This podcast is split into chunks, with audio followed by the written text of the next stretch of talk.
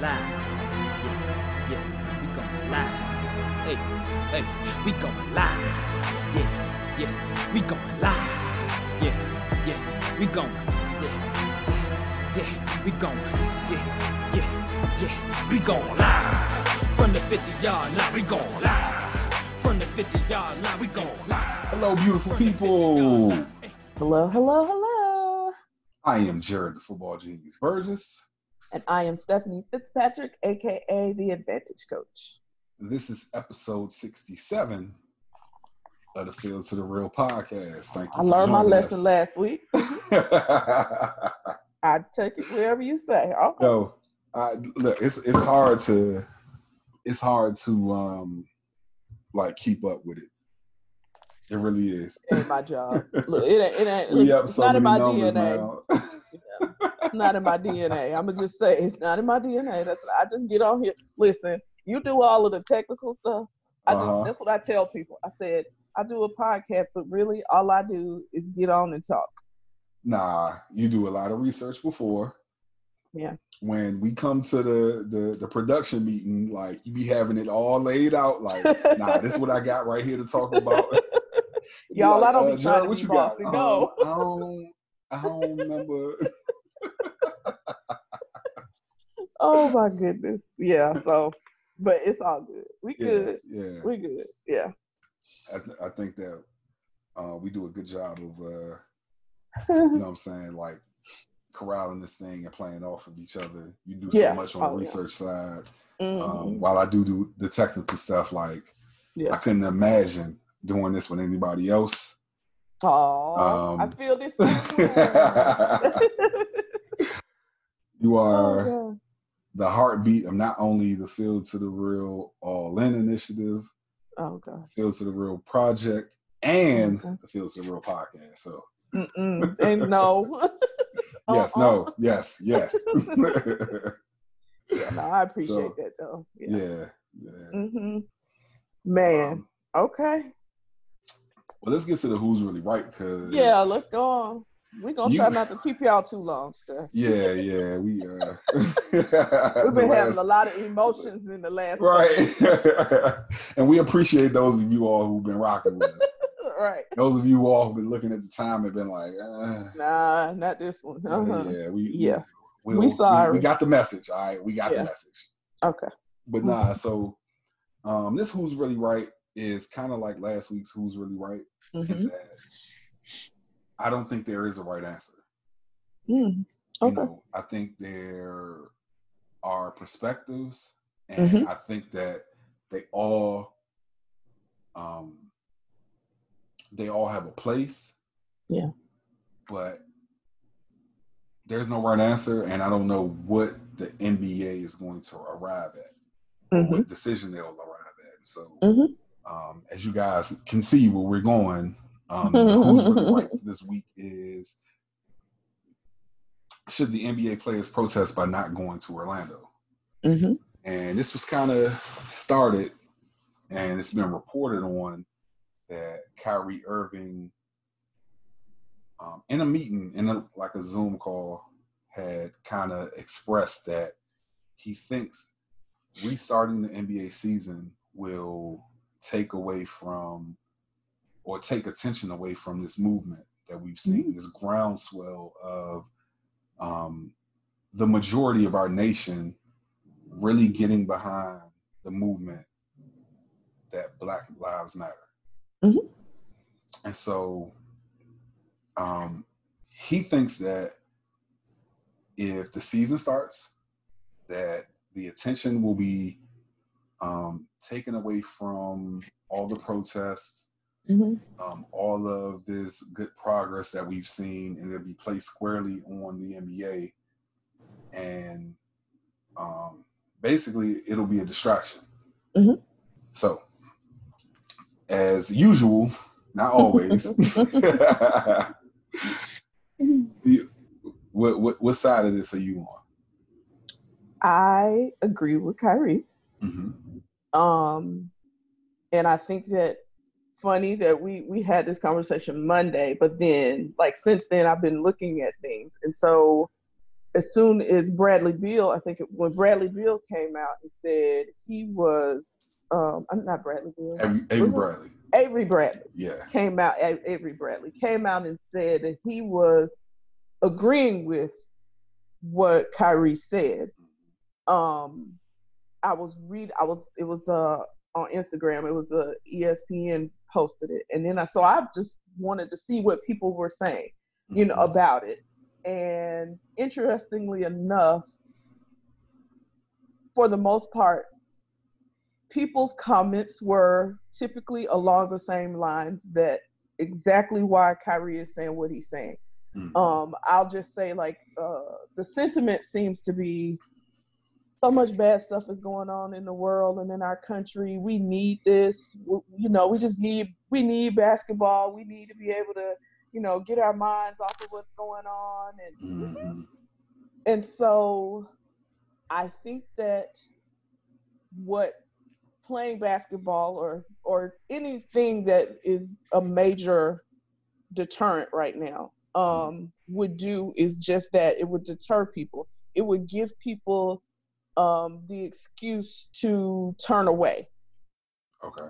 and to not be um not for it to, for it to not be in their faces and for them not to have that you know what i mean no choice but Yeah. to, this is this is what you need to concentrate on and so i believe wholeheartedly that that was where kyrie's heart was when he made the statement just because he knows that there are people um and let's be clear while the majority of the people who play basketball are African American, most of the people who spend their money to go to the games are not. Right. And so, even though we wouldn't be talking about, you know, having fans, they would find they would be watching on television, or they would be. It would give them, like I said, an out, essentially, Right. from having to deal with. Because if if if I had seen that people were saying, we agree, we understand why you want to do this, and we're 100% behind, you know, um, being allies to what's going on, and we're going to still Mhm. continue to press forward. But that's not what I'm hearing. I'm seeing people say, we need a break from this. We need Right. something to distract us from this. That's not what needs to happen. Right. We don't need a distraction from it. Mhm. It doesn't need to just die here. This is not where it dies. You know what I mean? And so I applaud him for being bold enough to say, I will forego money.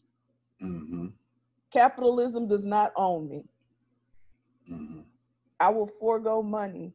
That's how important this issue is to me. Yeah. And so I applaud him for being brave enough to stand up and say what most of them probably wouldn't have been bold enough to say. Nor did Mhm. they have the star power, maybe Right. to say it. You know what I mean? Because Yeah. we had this conversation the other day.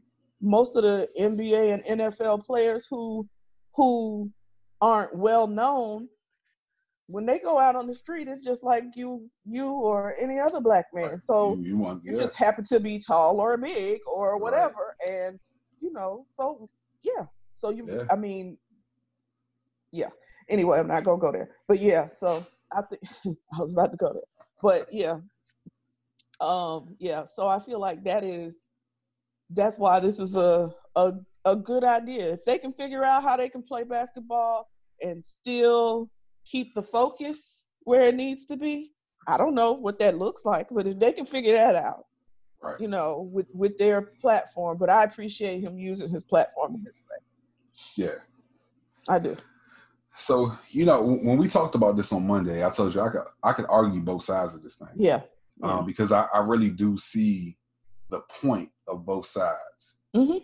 Um, but I came to the conclusion, and this this is like Wednesday after we, Mhm. we met on Monday, Mhm. after hearing Kyrie came out and said some more stuff. Avery Bradley Yeah. came out and said some stuff, and Right. it kind of strengthened me in this position of one. I think the players have to play. Mm.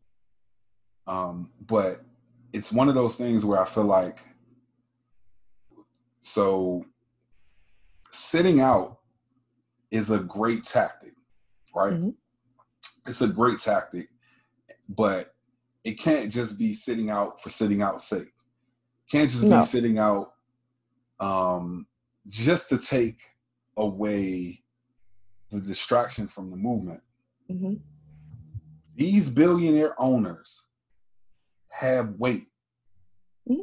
And so if we are saying let's sit out until we get, hmm I am totally for that hmm because I feel like these owners will acquiesce. Yeah. But the issue is that if we just sit out and we just say we don't want to take away from this movement right now, and all of the players on the unified front decide to sit out, what happens is, and this is just my first point, what happens is the CBA gets ripped up. hmm Players no longer have any leverage. hmm And while at the moment basketball shouldn't be at the forefront, Mhm. we also have to think about the future. True. You know, um, if I, I heard one report that if the players right now and the owners, it's a 50 50 revenue share. Hmm I heard one report that said that if the CBA gets ripped up and we go back to the negotiating table, um, the owners would probably demand something around 80% Wow. of the revenue. Wow. And so, That's blackmail. yeah, That's blackmail. no, I, I, I listen, I wholeheartedly agree. I think that it's unfair. I think, especially when you think about the fact that 80 to 85% of the players in this league are African American. There's only one, if I can, if I remember correctly, there's only one African American owner in the NBA. hmm But I, and this is my second point. What I think is on the side of the NBA that none of these other leagues can, I guess, maybe tout is that their owner is all for social reform. Yes. Not the owner, excuse me, the commissioner. Yeah, Adam Silver. That's what I Yeah. know what you mean. I'm sorry. Yeah. hmm The commissioner is all for social reform. And so Right. I think that if um, there is a, let's not just say, let's just sit out. Let's sit down together, come up with a plan of saying, these are what, these are the demands that we want to offer hmm the NBA owners. Because in your respective city and state, you have clout. We need to use this clout hmm for reform. Mhm. And so this is what we need. And there needs to be a bulleted list of the things that we need to see done.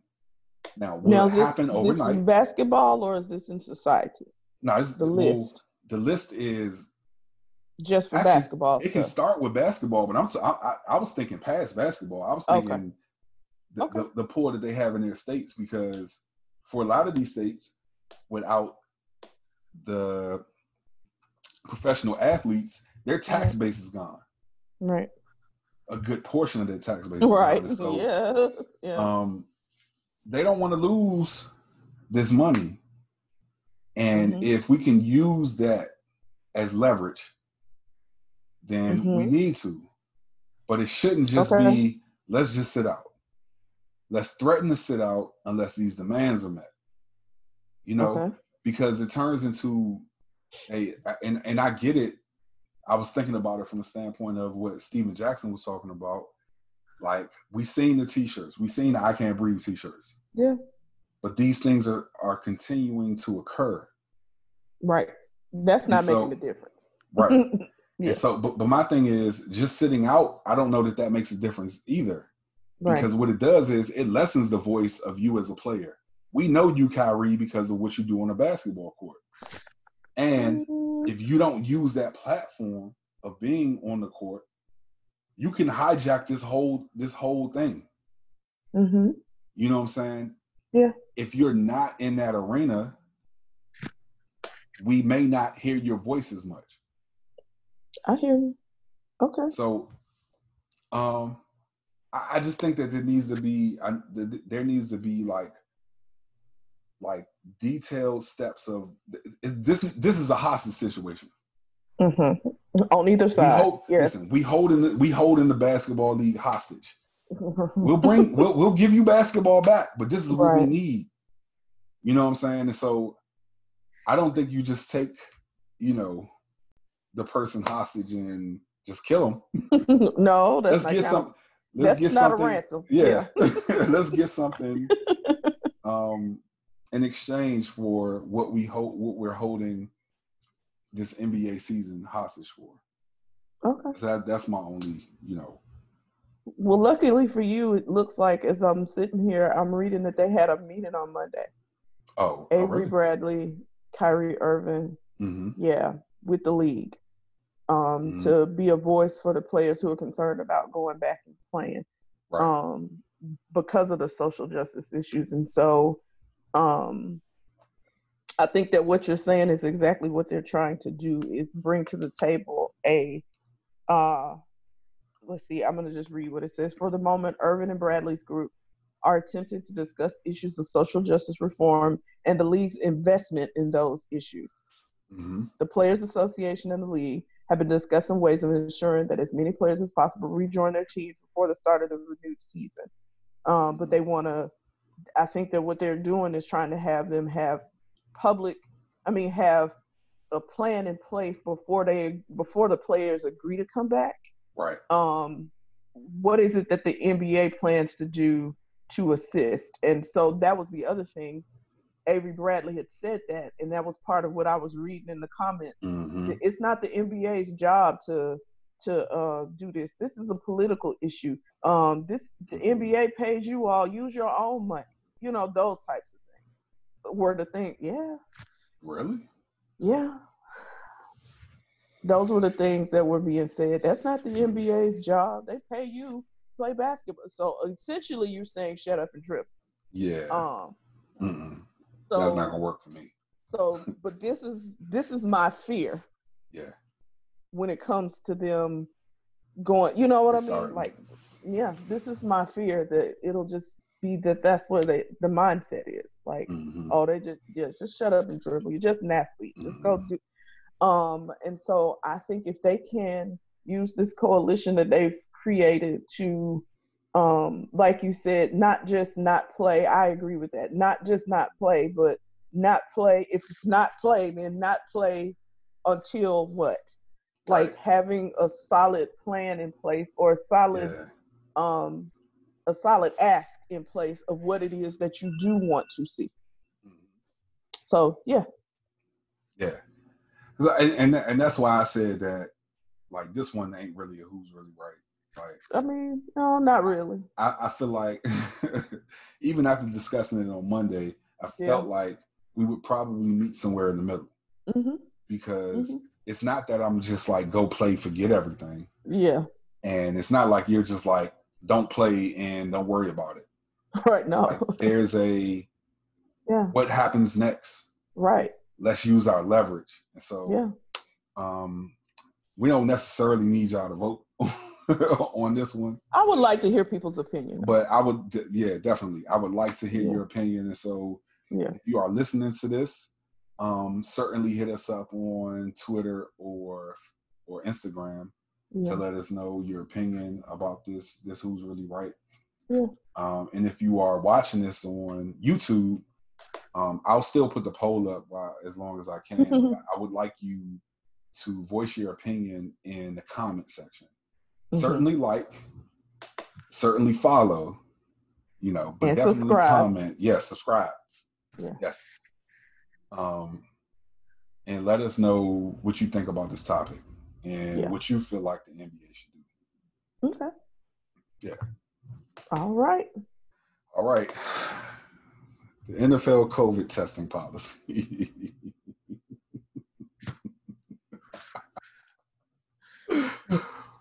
y'all jarrett be telling me I, I my face Your face, yeah, I- your face says it all. I tried so hard. I really do, y'all.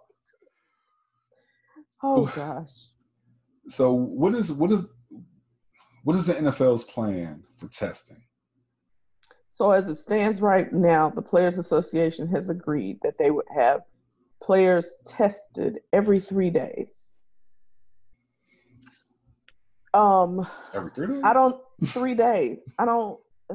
I wish they would have explained the logic in picking three days, as because somebody could have been infected and within two days they could Yeah. be sick. Mhm. So why three days? is what you picked. I'm well, you know, we've had this conversation. This was a who's really right some time ago. I think we were talking about it from college sports, but for me, period. I just got and we talked about this with the NBA starting their I until Mm-hmm. we are I'm sorry, if that means we don't have sport, Lord knows I want football in the fall. But I am so more concerned about people's health Yeah. than the sports. Mhm. And I just read today that Dr. Fauci came out and said that the people who are um, coming up with these vaccines have already have predicted that there will not be vaccines available until early 2021. And so until you can either come up with a better plan, I don't know. I mean, how do you play football? We had this conversation.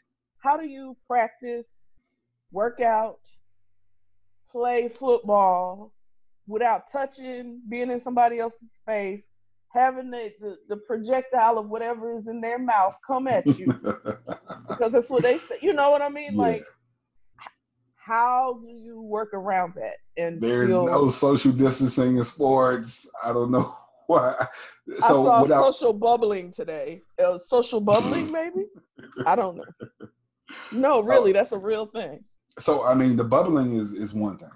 Yeah, And w- with college sports, let's throw that out the window because there's no way you'll be able to enforce that. right. With the NBA and their plan that they just put out, That's a social bubble. that's a show that's a social bubble, and I get Yeah. that. Yeah. And I feel like that can be successful. You cannot Possibly. do that with all of the colleges across the country. Yeah. And so um it's kind of it's a joke. I don't even think you can do it with the NFL. I don't know how this works. Yeah. I mean, right now you're saying you can have training camp, all this. You can, you know, have train. You can have them come in for training, training camp. Um, they can't scrimmage with you know other teams. they other got to stay it. Okay, so if that if y'all think that works, then why is it? Who is it? Ezekiel, hmm um, and what four other players? some te- some some players from the Texans. Okay, yeah, all y'all all of a sudden have COVID. What? And so my thing when we talked about this Monday, right? I said, hmm so you come, you're asymptomatic, but you give it to me. I get it. I don't know I have it because it's not gonna show up for two to fourteen days, right? I'm out here, we playing football. I'm breathing in your face. You breathing in my face. I got my hand down there. You this. I, I done put my hand where you spit. Like all kinds of stuff. Like I'm being real. This is what's happening, Now, right? Yeah. So at some point, you know how they call they do the community spread thing. Like they Mhm.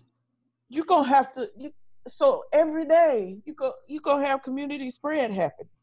If one person is sick, you're going to have community spread. Spread like wildfire, but but you're not testing, but every three days. So you don't know who's sick or not. You could possibly Who? yeah. Like And- it should be a daily thing, period. Every Mhm. single day. I don't care if they got to use the uncomfortable up to the eyeball test or not. Mhm. You need to be tested every single day. yeah. It's almost like walking into a hospital or Mhm. like at, a, at where I work for health. cli- I'm not in the clinics, but I know the process that they having people having to do a health a screening every morning. Mhm. Something. Yeah. Like uh you could I need to check your temperature and you need to take this test every morning. Like real talk. It's not like you're Yeah. Lord, I'm about to use some very harsh it's not like you telling somebody to bend over. You know, no, for real. It's not invasive of you know what I mean? It, it's your nose. It's your nostril. Yeah. It's it's Hey, it might be inconvenient. but you it's jokers your over 40. eyeball. You jokers over 40. you, you have to bend over anyway. Well, this is true. When you get there, that does happen, Jesus. Yes.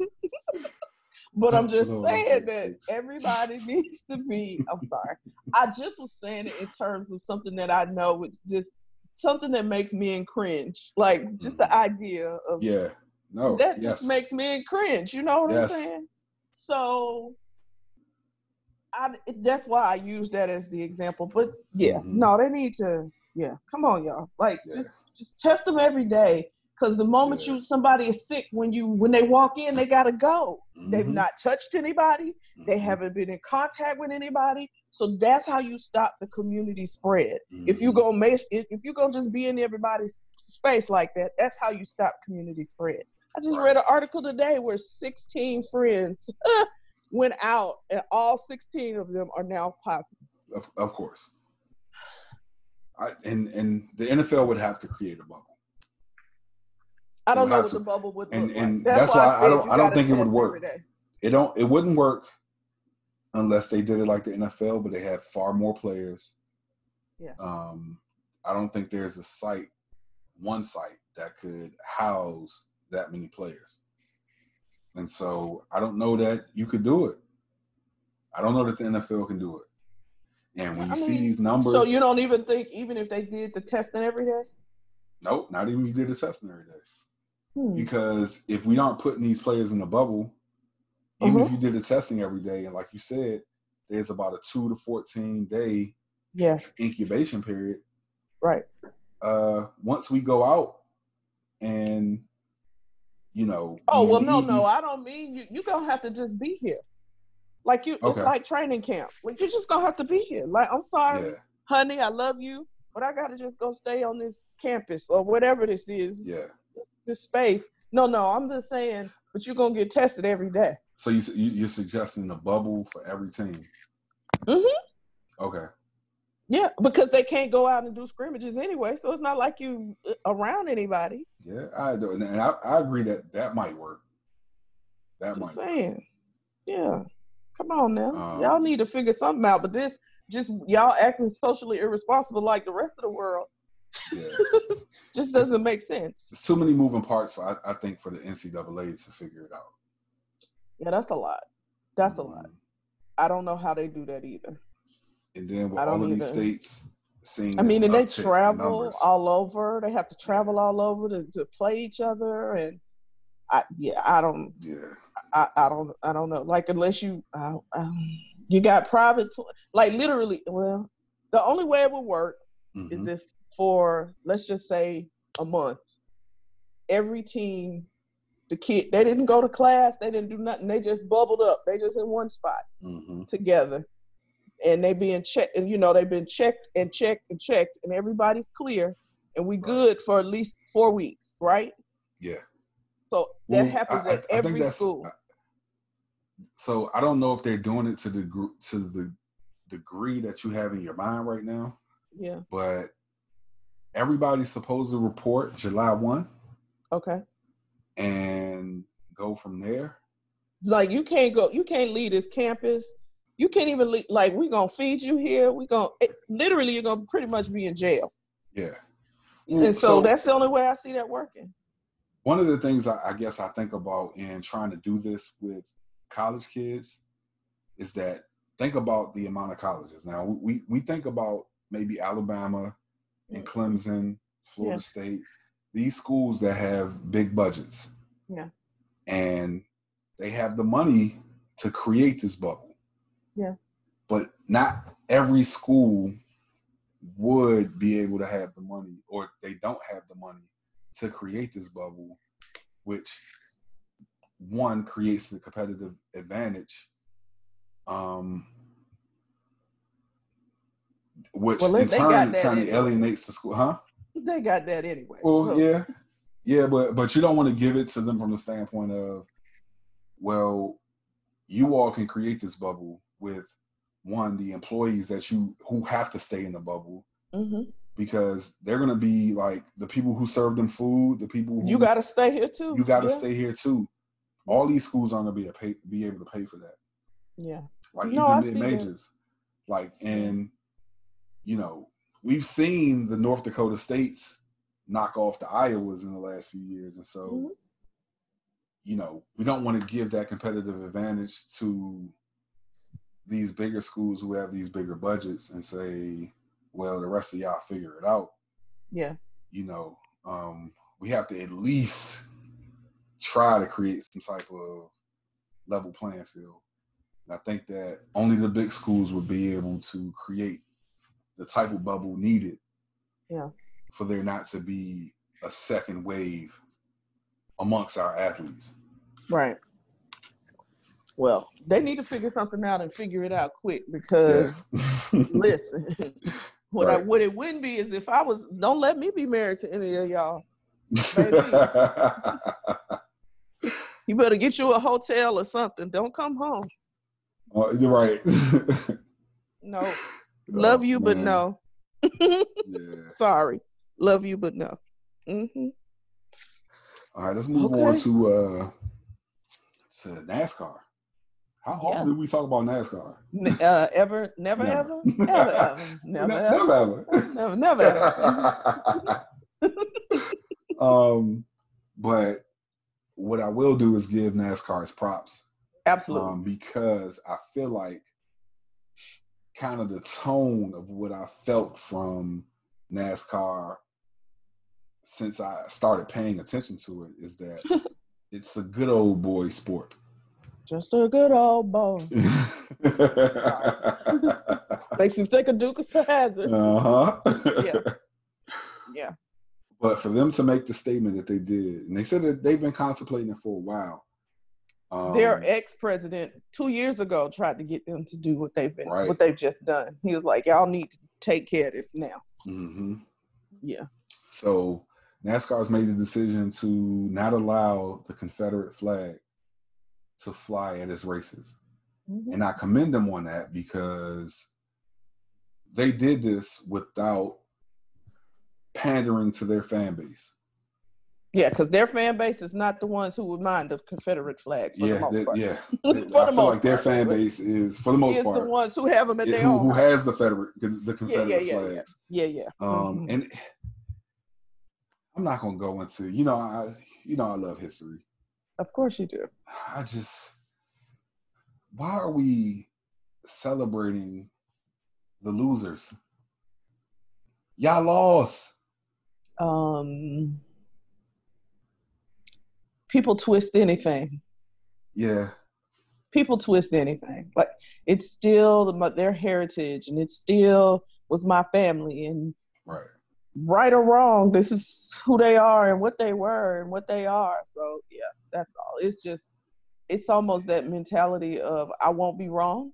Uh, Yeah. You know what I mean? Like Right. I, I, I, it's yeah, I won't be wrong. So whatever. I, when when you when you equate the uh, Civil War to the the American Revolution, Mhm. um, I, I guess when you when I think about it, Mhm. the Civil War was an act of treason. Okay. It you know what I'm was. saying? So Yes. It was. the Union won, the Yes. Confederacy lost, Correct. and to allow them to erect these monuments praising the confederacy just doesn't like it, it just does not treason is tre- Yes. treason. Like people who participated in treason get Yeah. celebrated. it does mm. not make sense You're to me. terrorists.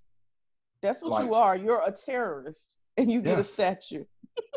like, what it's eh, I, I, essentially. I've, I've heard people say this before but i promise that i've had this idea like would we have erected a statue of hitler after world war ii I'm not talking. I'm just listening. like it, it like i just i, I can't I, I cannot wrap my mind around it They look Right. at it from a different standpoint. Like there are some people who see the Confederate flag and the Confederacy as a, a line in the sand about racism, about about that is about racism. hmm but there are also this huge other group over here that it's truly to them just their history, their family history, their this is a part of what happened. We can't erase what happened. It it happened. Now the whole part of resurrect of putting up statues to them, not sure about. yeah But that's their history. It, it's just like someone who's a part of Hitler's, you know, one of Hitler's soldiers. You know what I mean? Like their family member might not agree with what he did, but they want to celebrate the fact that he was that he was a part of this history. You know what I mean? Like right. It, it doesn't make sense, but it makes sense. Like I am nowhere in no shape or form, or anybody who's listening to this, am I a proponent of the Confederate flag or what it stands for. Right. I'm just I am always that person that tries to think about things from people's perspective. And yeah. I know that a lot of people they just look at it from the standpoint of this is my family was my people were a part of this war and this was the side they happened to be on. Versus I'm looking at this in terms of it being um, racist. That's always the argument with yeah. with the whole. That's always the argument. It's history. It's a part of our history. No, I, okay. I, so so no, I've, and I've heard that. Yeah. Like I've heard that part of it. I've heard that argument, but I would still need to understand. Explain to me, what are you proud of of that history? What about that history makes you feel like you want to erect monuments about it and celebrate it that's the racist part to me and even yeah. if it's even if it's a uh, an ignorance on your part you know what i'm saying right even if you're not looking at it like this is the racist part of it but it is the racist part of it in that it is um you are essentially celebrating uh a cause that oppressed and wanted to continue to oppress a people mm-hmm. period yeah. This is like us having some sort of, like you said, like like them having some sort of uh, Holocaust Day. Like, yes. who wants to do that? Why Why would you do that? Yeah. It's the I get the principle. I get it. I'm just telling you. I know that's what people say. I'm not saying that's how I. I feel yeah, no, no, no, I, no, I know. No, I'm just saying that's how people feel. That's the their rationale for why they feel that way. But either way, we all off. We started this whole thing just because of that. But anyway, uh, oh, Bubba Wallace. Oh my God, yes, Bubba Wallace. Bubba Wallace. Yeah, so yeah. Bubba Wallace has, has been one of the leading voices in NASCAR. Because um, he's uh, one of the few African Americans. Yeah. Yeah. Yeah. Yeah. It's only been a couple. yeah. Um, and the one thing I, I love is that he's been receiving support because of it. Yeah. And um, for the stance he's taken, and there have been a number of um, black celebrities who come out and either said they are going to go to a race when it's close to them, or who have traveled to a race. I know Alvin Kamara went. Yes, Alvin Kamara. I was gonna say that he he mm-hmm. he traveled to go to a race to to support Bubba Wallace, and I think this yeah. is the, this is what we need to do. Like when Absolutely. our when our athletes take a stand like this, yeah. We need to stand Support behind them. them. That's right. Especially in a sport like NASCAR where we don't have a lot of yeah um, of all black racers. Hockey and, and NASCAR just yeah yeah nah yeah but Baseball both too. of them it's funny they both stood up and said something like before right. anybody like wait no we go regardless of the fact that that's not their fan but there is no they don't have a a, a substantial uh loss or gain in standing up well they might have a substantial loss but they don't they're not taking the stance because they're pressured right. from their fan base this is truly or their or their or their players because again there aren't that many right. so for them i think it's even more of kudos for both leagues to you know what i mean for both yeah. of these organizations to take a stance like that but Bubba Wallace um his even the the i don't i should have looked it up who he drives for but they um they even are standing behind him. His car. Did you go look at the car? The car was so nice. I still ain't seen the car. You told oh, me about it on Monday. I still not have seen it. Uh, yeah. Listen. So his car is blacked out, and it's Black Lives Matter on it. I love it. And it's got a, a, a, the hood has uh, hands, a black hand, a white hand holding him, and some words under it like courage and something else. And I just love yeah. that they they got behind him right away. Yeah. You know what I mean? That's not what his car looked like before. Right. Yeah. so they got right behind him and and came out. So like I just thought that was really cool. But, yeah. yeah, brave of them.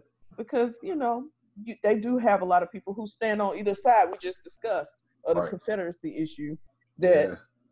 could take take some sort of you know something they wouldn't feel so good about what was said and done. Right. But I'm I'm happy and and I hope that this means that we you know he said it I believe that um it was him or something else so much stuff out there Mhm. um about driving up and seeing the Confederate flag every time you go somewhere Mhm. and uh how it makes you feel Right. and so um I feel like this might be the start of giving because I know a lot of black people who like NASCAR and like to the races but don't go Because of the, the because of the, the whole atmosphere that that Right. even evokes when you get there.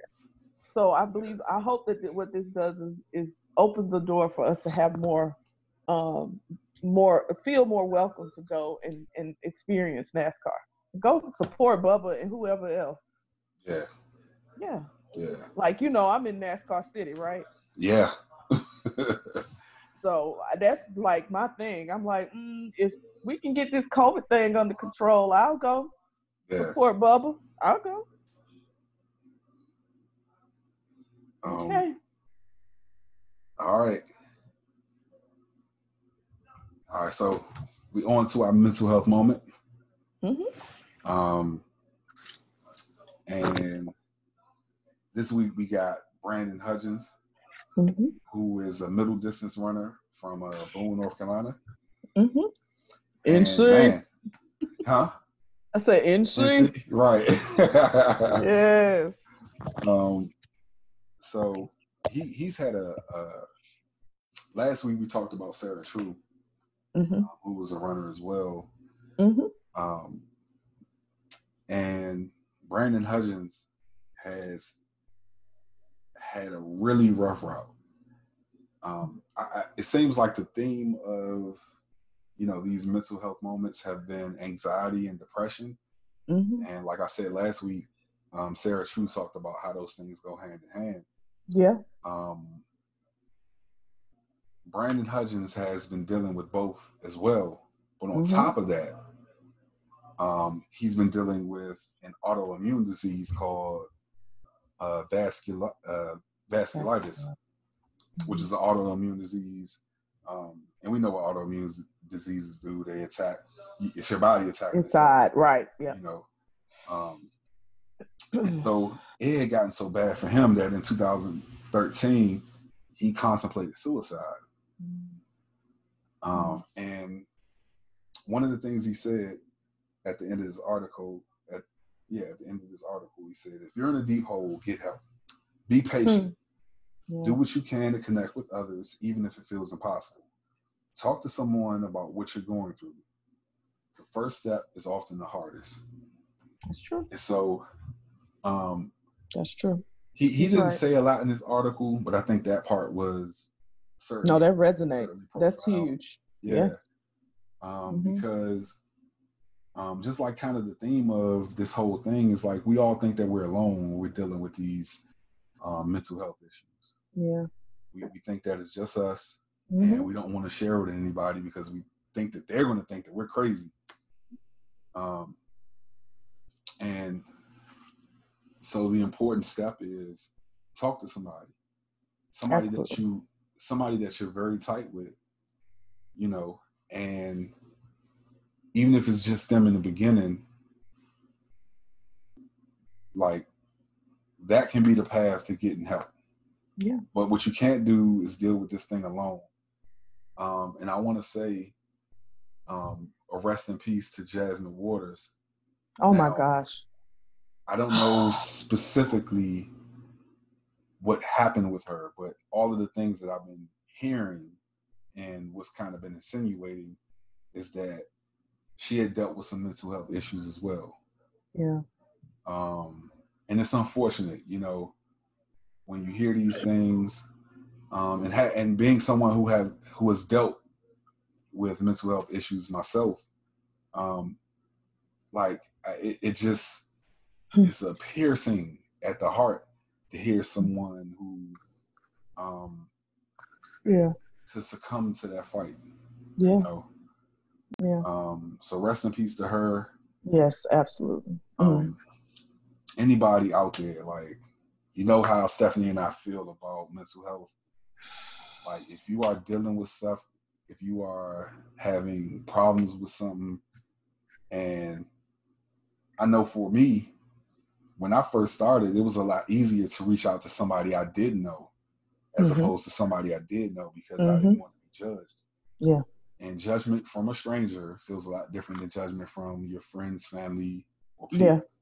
True. You know, and so if you need to reach out, reach out to us, like, um, Listen, we'll do our best to get you in touch with who you need to be in touch with. yes. And I just want to say podcast at gmail.com. that's right. And, And one of the you in the things right- that I want to say is even before you reach out to somebody, Mhm. I think that being honest with yourself Yeah. Yes. to say something like when we talked about Brandon Marshall and he was like, I knew Mhm. something wasn't right. You know what I Right. mean? Like you have a sense for yourself of what's going on. And if Right. it's if you're not in a good space, then then you need to at least be able to recognize because here's the thing, like even a situation like Miss Waters Mhm. and it and so many other other people that we're like, wait, they did what? They committed Yeah. what? You know what I mean? Mhm. um oftentimes they know something is wrong and they go and they put themselves um isolate themselves Mhm. and then those then they have nothing and nobody to counter the thoughts and the thing the the mind thought the thoughts they're having in their minds that are telling them this is the only way out you know what i mean like so recognizing that you have an issue first and foremost being able to be honest with yourself when you're feeling a certain way and using your tools even when you feel uncomfortable with saying okay i'm in one of these places i need to get with around people Mhm. so i'm not by myself Right. yeah Yeah. yeah Um. Man, yeah that's we rough. went from yeah, you know, every time we talk about like mental health, but from the standpoint of like just thinking about someone like succumbing to it, like yeah alone that's the thing like Yeah, they're like always that. in this they always isolate themselves. Right, and so mm-hmm. even let me say this even for people who love people who are suffering from mental issues right, check on them often. Yeah, and Check up on your don't strong just allow i don't care what who they are Mhm. like real talk but just check up on them often because that's how they feel alone right, and and they, even though they've self isolated if you don't allow them to just stay in that place of self isolation if you check Mhm. on them if you like i'm coming over there i'll be over there you know just Mhm. i just need to see your face. You know what i mean? Like it just i don't know. I mean clearly yeah. The, the reason why I say check up on your strong friend is because like your friends who usually are able to communicate how they're feeling, you know, and usually give it to you, those are the friends who are going to be okay. yeah usually. It's usually your strong friend who is Yeah. the person who takes on everything from everyone else. Yeah. And we just assume in our mind that that, that, that friend's going to be okay because because they're, they're the nothing strong wrong because they always Yeah, they always good. rock Right. yeah. right and so um that's typically the friend that we see when we we um we hear about these stories and i i, I think i heard uh uh i heard charlemagne and um joe budden um speak about JasFly Mhm. um being the strong friend yeah you know I can see that. And it and and this is this is real like because I can speak to this as a black woman. hmm We always are categorized as that strong strong yeah as strong. You know what I Right. mean? So y'all take Yeah. on so much always got to be there for other people. We nurture Mhm. into other people. We you know what I mean? So right yeah, no, I agree. Check on your friends um hmm especially right now. yeah we just talked about this, I think, before we came on, just about the trauma Mm-hmm. that's happening between what's happening with COVID and what's happening uh, with the with the racial tension. Right. Um, check, yeah, check on your people because you know this is this is traumatic stress. Mm-hmm. That this is traumatic. The things that we're seeing now that we're seeing them, and it's so often or here even we ain't seen any of the lynchings, but we know they're happening. Right. All right. So on to the real. Yeah. Who we got? Okay. We got Harris Faranoff. Mm-hmm. Okay, so Harris Faranoff was a baseball phenom who got drafted by the Nationals as a senior in high school, as a junior in high school, or whatever. I was like, "Why are you?" And then I thought about, "Oh, whatever." Anyway. DC or nothing. Uh huh. Well, he must have said nothing. Because, uh, He decided to go ahead and go play in in, in college. uh-huh. He chose to not not be drafted, and he went to Yeah. Mm. Um, yeah, right, yeah. So he, um, while there, his freshman year, he was a pitcher. Mhm. Um, not very good. Like he, he, I think, you know what typically happens to people who go from one transition of one level to another. yeah. They get that reality. You know what I mean? Like, oh, what I was, what I was good at then doesn't necessarily work now. hmm And so um, I think he had a not so good freshman year and ended up getting yips, uh, which is uh, pretty much it is where the brain and the body, the parts don't they stop talking to each other. And so he wasn't able to like pitch. Mhm. It, it wouldn't work. He couldn't get it to do what it needed to do in order to Right. be able to pitch. And so I, he struggled with that. I think his whole sophomore year. for, I for those of, had. Oh, go ahead. I'm sorry. For for those of you who have trouble like kind of picturing this thing, it's kind of the same thing that uh, uh what's the kid from um the uh 76ers a few years ago. He was the number one overall draft draft pick um, for the 76ers.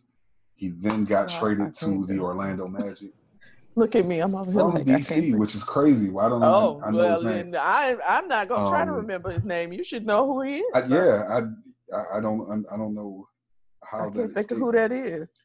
but definitely play with the 76. I, I once I get it, I, I'm sorry, I, I ain't mean to interrupt, but No, no, no, no. um, I just wanted to kind of give you know the folks a frame of reference, context. Yeah. Because while they probably never heard of him, they definitely heard of this guy, um, That you Markelle. Fultz.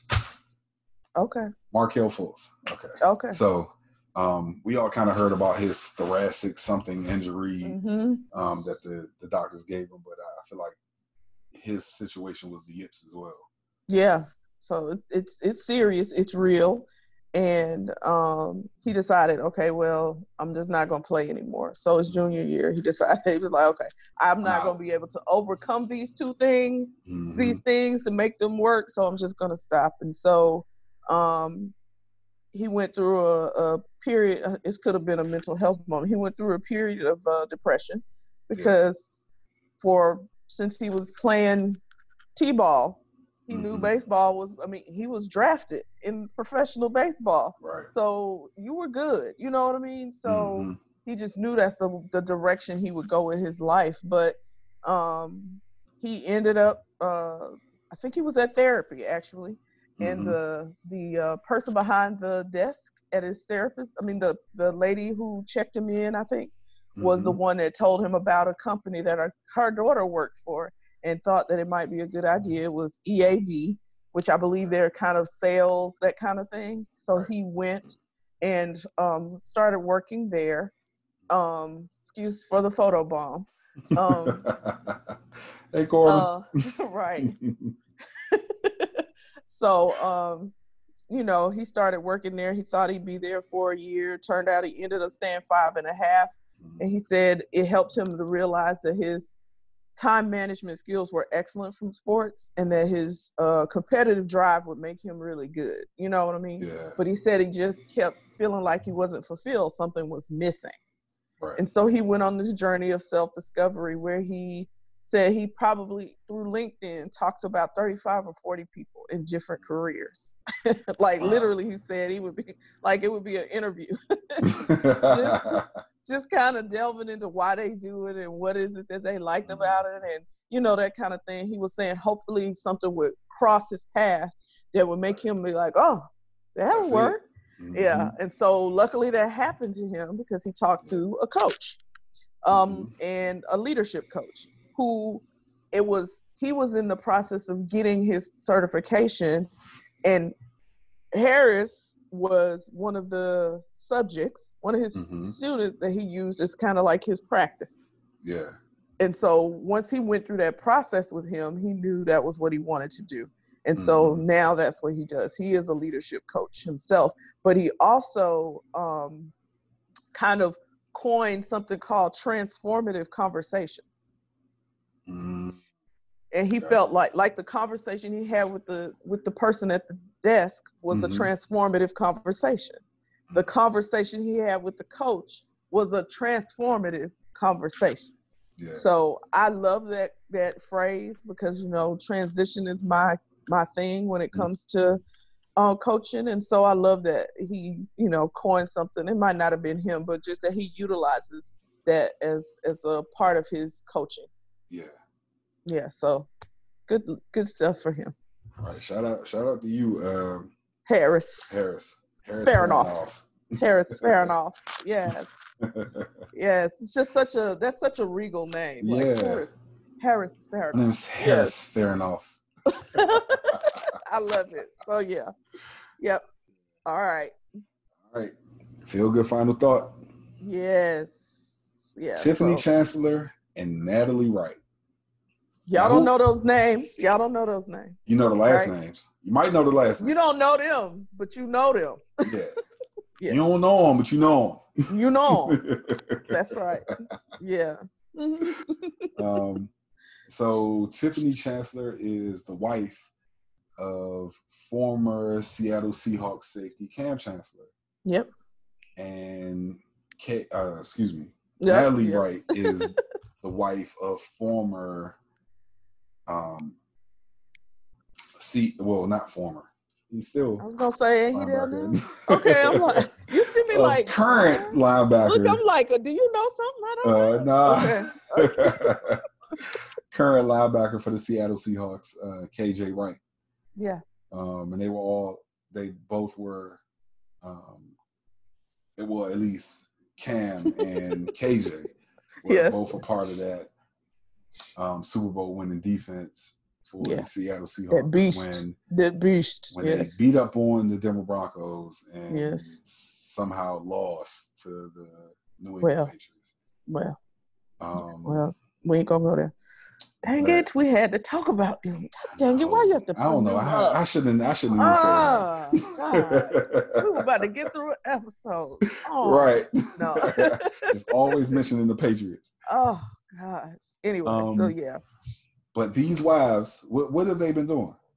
So I love it because they were the ones who put together and orchestrated um, a bridge to the future march in Seattle um, in Mm. response to all of the racial tension and everything Right. that's been going on. Mhm. And I said, Jarrett, this is a feel good final thought Yeah. because I we often see the players and Right. they using their they're them using their platform Mhm. um, you know, at record numbers, I think we've seen, especially in NFL and NBA, Yeah. um, these players speaking out, telling their truths, being honest, using their platforms, trying to bring awareness, supporting out in the streets, all of that kind of stuff. And it's a beautiful thing. But I think it's an equally beautiful thing to see their wives yes.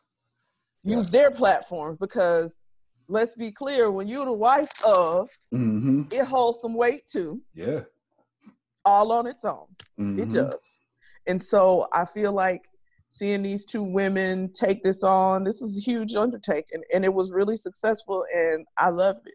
I love that they they, you know, said, Oh, well we their wives and we Right. can We and can we do some stuff. We, we got a little bit of clout. too. yes. Let's go. We don't Uh-huh. just sit home and look pretty. That's not what we do. right. You know what I mean? That's not what we do as wives. And that's Mhm. most of them they have great they do great things in their communities and Yeah. you know what I mean? That just doesn't get highlighted, you know? Right. So I love it and I love that they did this and I hope that it it is something that um brings forth something even greater than, you know, Right. just just a, a march. You know what think I'm it's, saying? it's, it's dope that it's timely. You know what I'm saying? Oh, And I guess people would do stuff now during this time, but you know, them just kind of carrying that mantle. yes. Um, I, I think that's so dope. Yeah. No, I Yeah. love it. Stand out, step out. You know Yeah. what I mean? I didn't it wasn't a Kam Chancellor KJ, KJ Wright, Wright. march. Right. It was, you know, so I it, love it it. was it was a Tiffany Chancellor and that Yeah. Wright. Right. March. March. That's right. Loved it. You know, I'm all about that. Yeah. Right. I posted I posted a uh on on uh social media the other day. I don't need a I don't I'm not gonna be controlled, but I need some a man who's a powerful man who can get behind what I'm into and say that's my baby. Yeah. Yeah. That's Yeah. what I'm talking about. Yeah. Come on, black man. Why you do that? oh no no no no! I oh no! I, I I'm sorry. I didn't mean it like that. But I was just saying, like, as black men, we need to get oh. behind, you know, Absolutely. As strong, men, I don't women. care what color you are. If you Yeah. with one, you better you better support her. Indeed, indeed. Period. I don't care what color you are. Yeah. Support her. Yeah. But but Okay. I, you know, in, in Yeah, of course. Of course. I cannot. I'm sorry. All right, listen. All right, we're gonna move on to okay. the show picks. Okay. you know I ain't got no sense. I'm like, really? This what we doing today? Okay. Uh oh. Um, yeah. so All right. we don't have a lot of show picks today, Mm-mm. um, Nope. but there was certainly one that we agreed upon. Yes. But before we get to that one, let's do the two that um, you had before the Okay. one that we agreed upon. Yeah. okay. Yeah. Um, and and all of these you'll see a theme, just so you know. Yeah. Um, so the first one is uh, dear white people. Uh, don't do that. I'm trying to be anyway. I'm So, sorry. yeah, okay, okay. dear I'm- I'm- white I got it people. Um, and it's a Netflix show. I, I don't really have a lot to say other than go watch it.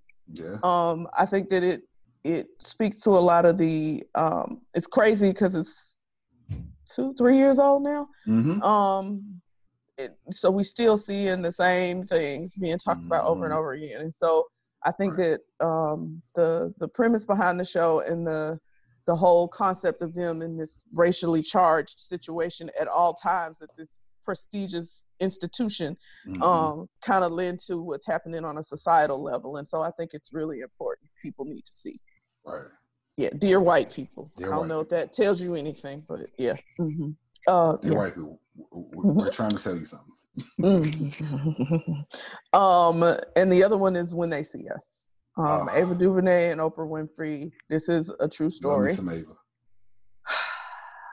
Ava is amazing. Yeah. I love that she's used. She uses her platform absolutely to yes, bring forth uh, truth and share real life. A lot of times, real life stories of even if it's fictional, it's still what's happening in somebody's life Exactly. somewhere. Kind of. So yeah, I think it's that she's she's amazing. But this is the story of five young men who were um, falsely accused of raping a, a woman in white woman in Central Park Mhm. and um, just the story of how they were railroaded essentially yeah. um, being young not knowing the, the laws not knowing their rights not knowing what was going on period pretty Mhm. much and um, how it sent them to um, prison right. for 16 years And it- i can't it- remember how long It truly. I, I think the longest, the longest 16 person years? was there eleven. okay 11 years okay Um, and I think that was Korey Wise, who Yeah. I believe was the only person who wasn't even there yeah during. He He, was wasn't there even the in Central. Park. right He ended up spending the most time in jail, Yeah. which yeah there's a um, lot It, it, really highlights um, some of the issues with the justice system yes when we think about race and yeah the issues that we are speaking out about now when it comes to policing. Yeah. And it's ironic that the prosecutor in this case Hmm. um, refuses to say that it wasn't. Yeah. fault in herself. This is what I just got through saying that it's some people just need to be right versus they need to be right Yeah. versus it being right, if that makes Right. sense. Yeah. Some people just need to win. They need to win versus Yeah. being right. It- yeah. It's it is sad. It's sad. Mhm. Yeah, but so those are that's why I picked them though. One's about the, kind of the racial side of this, and uh, well, they're both racially charged, Mhm. but one's dealing with it from a, a majority minority yeah, kind in that institution, and then the other one's from the justice system. Mhm. So yeah, Yeah. mhm. so those were my two. Well, we both agreed on this. This well, this will be your third one, and this was the only hmm Yeah, I- definitely my third one. Because when you said it, I was like, oh, I can't let that not. Right. Wait a minute, sir. Yeah. So this this thing dropped Friday morning before I woke up because I woke Mm-hmm. up to a text message um, with it in the text message, and I was like, Chappelle, I need to watch it now." right, And so Chappelle's eight four six man. dropped on you- Friday. Let me tell you something. Uh oh, my light just went out. Go ahead. Now I hear you. Okay. Um, his eight four six dropped on Friday, and I, I, I, it was just really uh, um, it was powerful. The- like in, in talking to you and talking to other people like one of my favorite orators um is james baldwin mhm.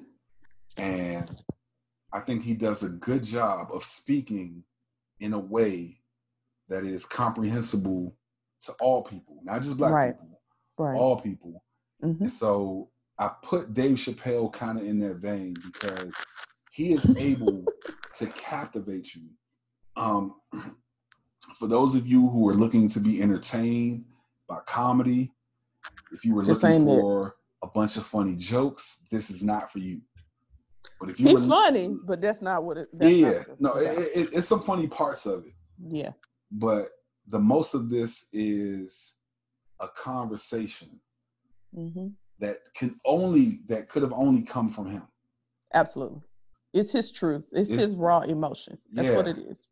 Yeah. and and i appreciated it one of the things that I, I thought about while i was looking at it um was that is this intentional is is he intentionally talking about this right now because you see him look at this little notebook that he has Right.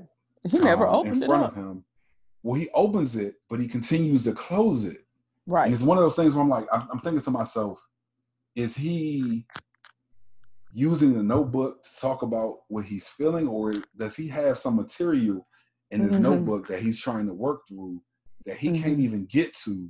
Yeah, I think that's what it these is. emotions are um, I really do. at the forefront Yeah. of his mind right now, Right. and that's what it felt like to me. No, I believe that's exactly what it was. He had material. Yeah, and he had he was going to probably be funny about things about this but it just got so deep and serious for him he couldn't and like- at one point he put the notebook on the floor yeah, like he didn't even have it in his hand anywhere near him and he kept picking it up and putting open and he wrapped the little thing back and then he wrapped Right. i was like man like whatever's in there is not important right it's now. not that's what in his mind he was like whatever this is not important right now and he Yeah. even said that he was like this ain't even funny is it right. is it, is this awkward for y'all? So yeah, Yeah. no, it was it was masterful art yeah. with a powerful message. hmm It was it was that's what I say. Um anybody who knows Dave Chappelle knows he he doesn't um he uses colorful wording Oh yeah. um at all times. Um and so you know, I, that's when I posted it. I was like, any of y'all, you know, Bible thumping, holier than thou people who can't stand it, this is not for you. Mhm. But if you really want to hear some truth and some some deep, then listen. Yeah. Like you got to just get over that. Like Right. sometimes you just got to get over that. Right. Yeah. Yeah. No, So- I loved it. Yeah. Shout out to Dave Chappelle, man. Um, Yeah. I think it was it was it was needed. Um, and a, and it came in a way that could only come from him. Yeah. And I feel like it would be digested by many. Mhm. It was I was sad to see that people who are, you know, real comedy heads, hmm like they tried to dissect it as a comedy piece, and that's just That's not what it was. This wasn't what that Mhm. was, No. you know. But I um, literally thought at the end, like, man, the people who came, are they disappointed? right. You know Well, I, I mean? I, I was trying to figure out because people talk about how Dave Chappelle will have a six-hour set.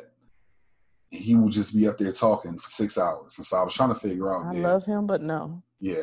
Oh no, I could I could sit and listen to Dave Chappelle for six hours. I, I love him, but no. well, you know, I listen to three-hour podcasts, so Yeah, no. But- God bless you. Mhm.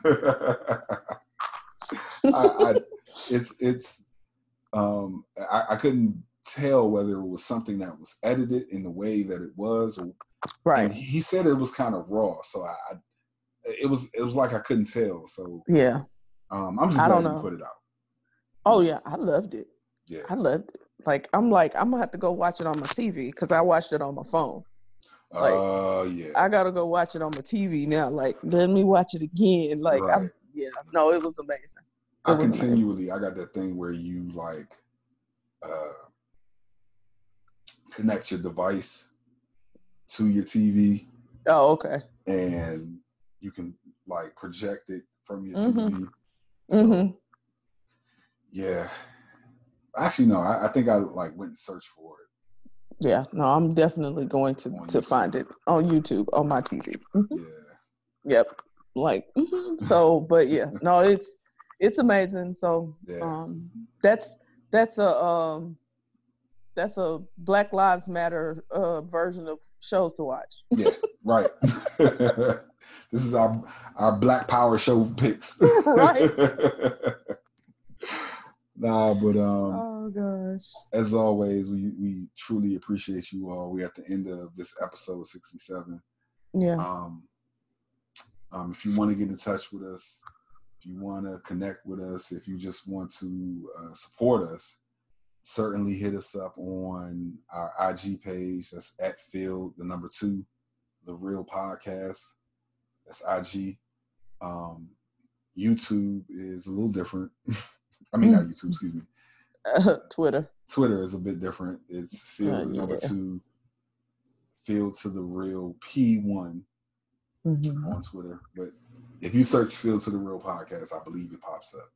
hmm Um, our YouTube page, so you can see our virtual, I mean, our visual format of the show is um, Field to the Real podcast. And that's not the Mhm. number two, that's T Mhm. T O. and if you want to hit us up on, you know, um, via email, it's field the number two, the real podcast at gmail.com. hmm Um, we, we truly, again, you know, I keep saying this, but we truly appreciate you guys for sticking with us, Yeah. for listening to the content, for interacting. Um, those of you who um, want to interact, but you know, may feel a way about doing it, like you can always shoot us an email Yeah. um, and we'll include you in the yeah, you know, DM. GM, whatever. You know, yeah. it's going it goes down in the DMs. I'm sorry. I just I I don't even have words. Okay. oh, Oh Lord. we love you guys. Peace. Yes, we do. Peace. Now put the cameras on me, put the cameras on me, put the cameras on me, put the cameras on me, put the cameras on me, put the cameras on me, put the cameras on me.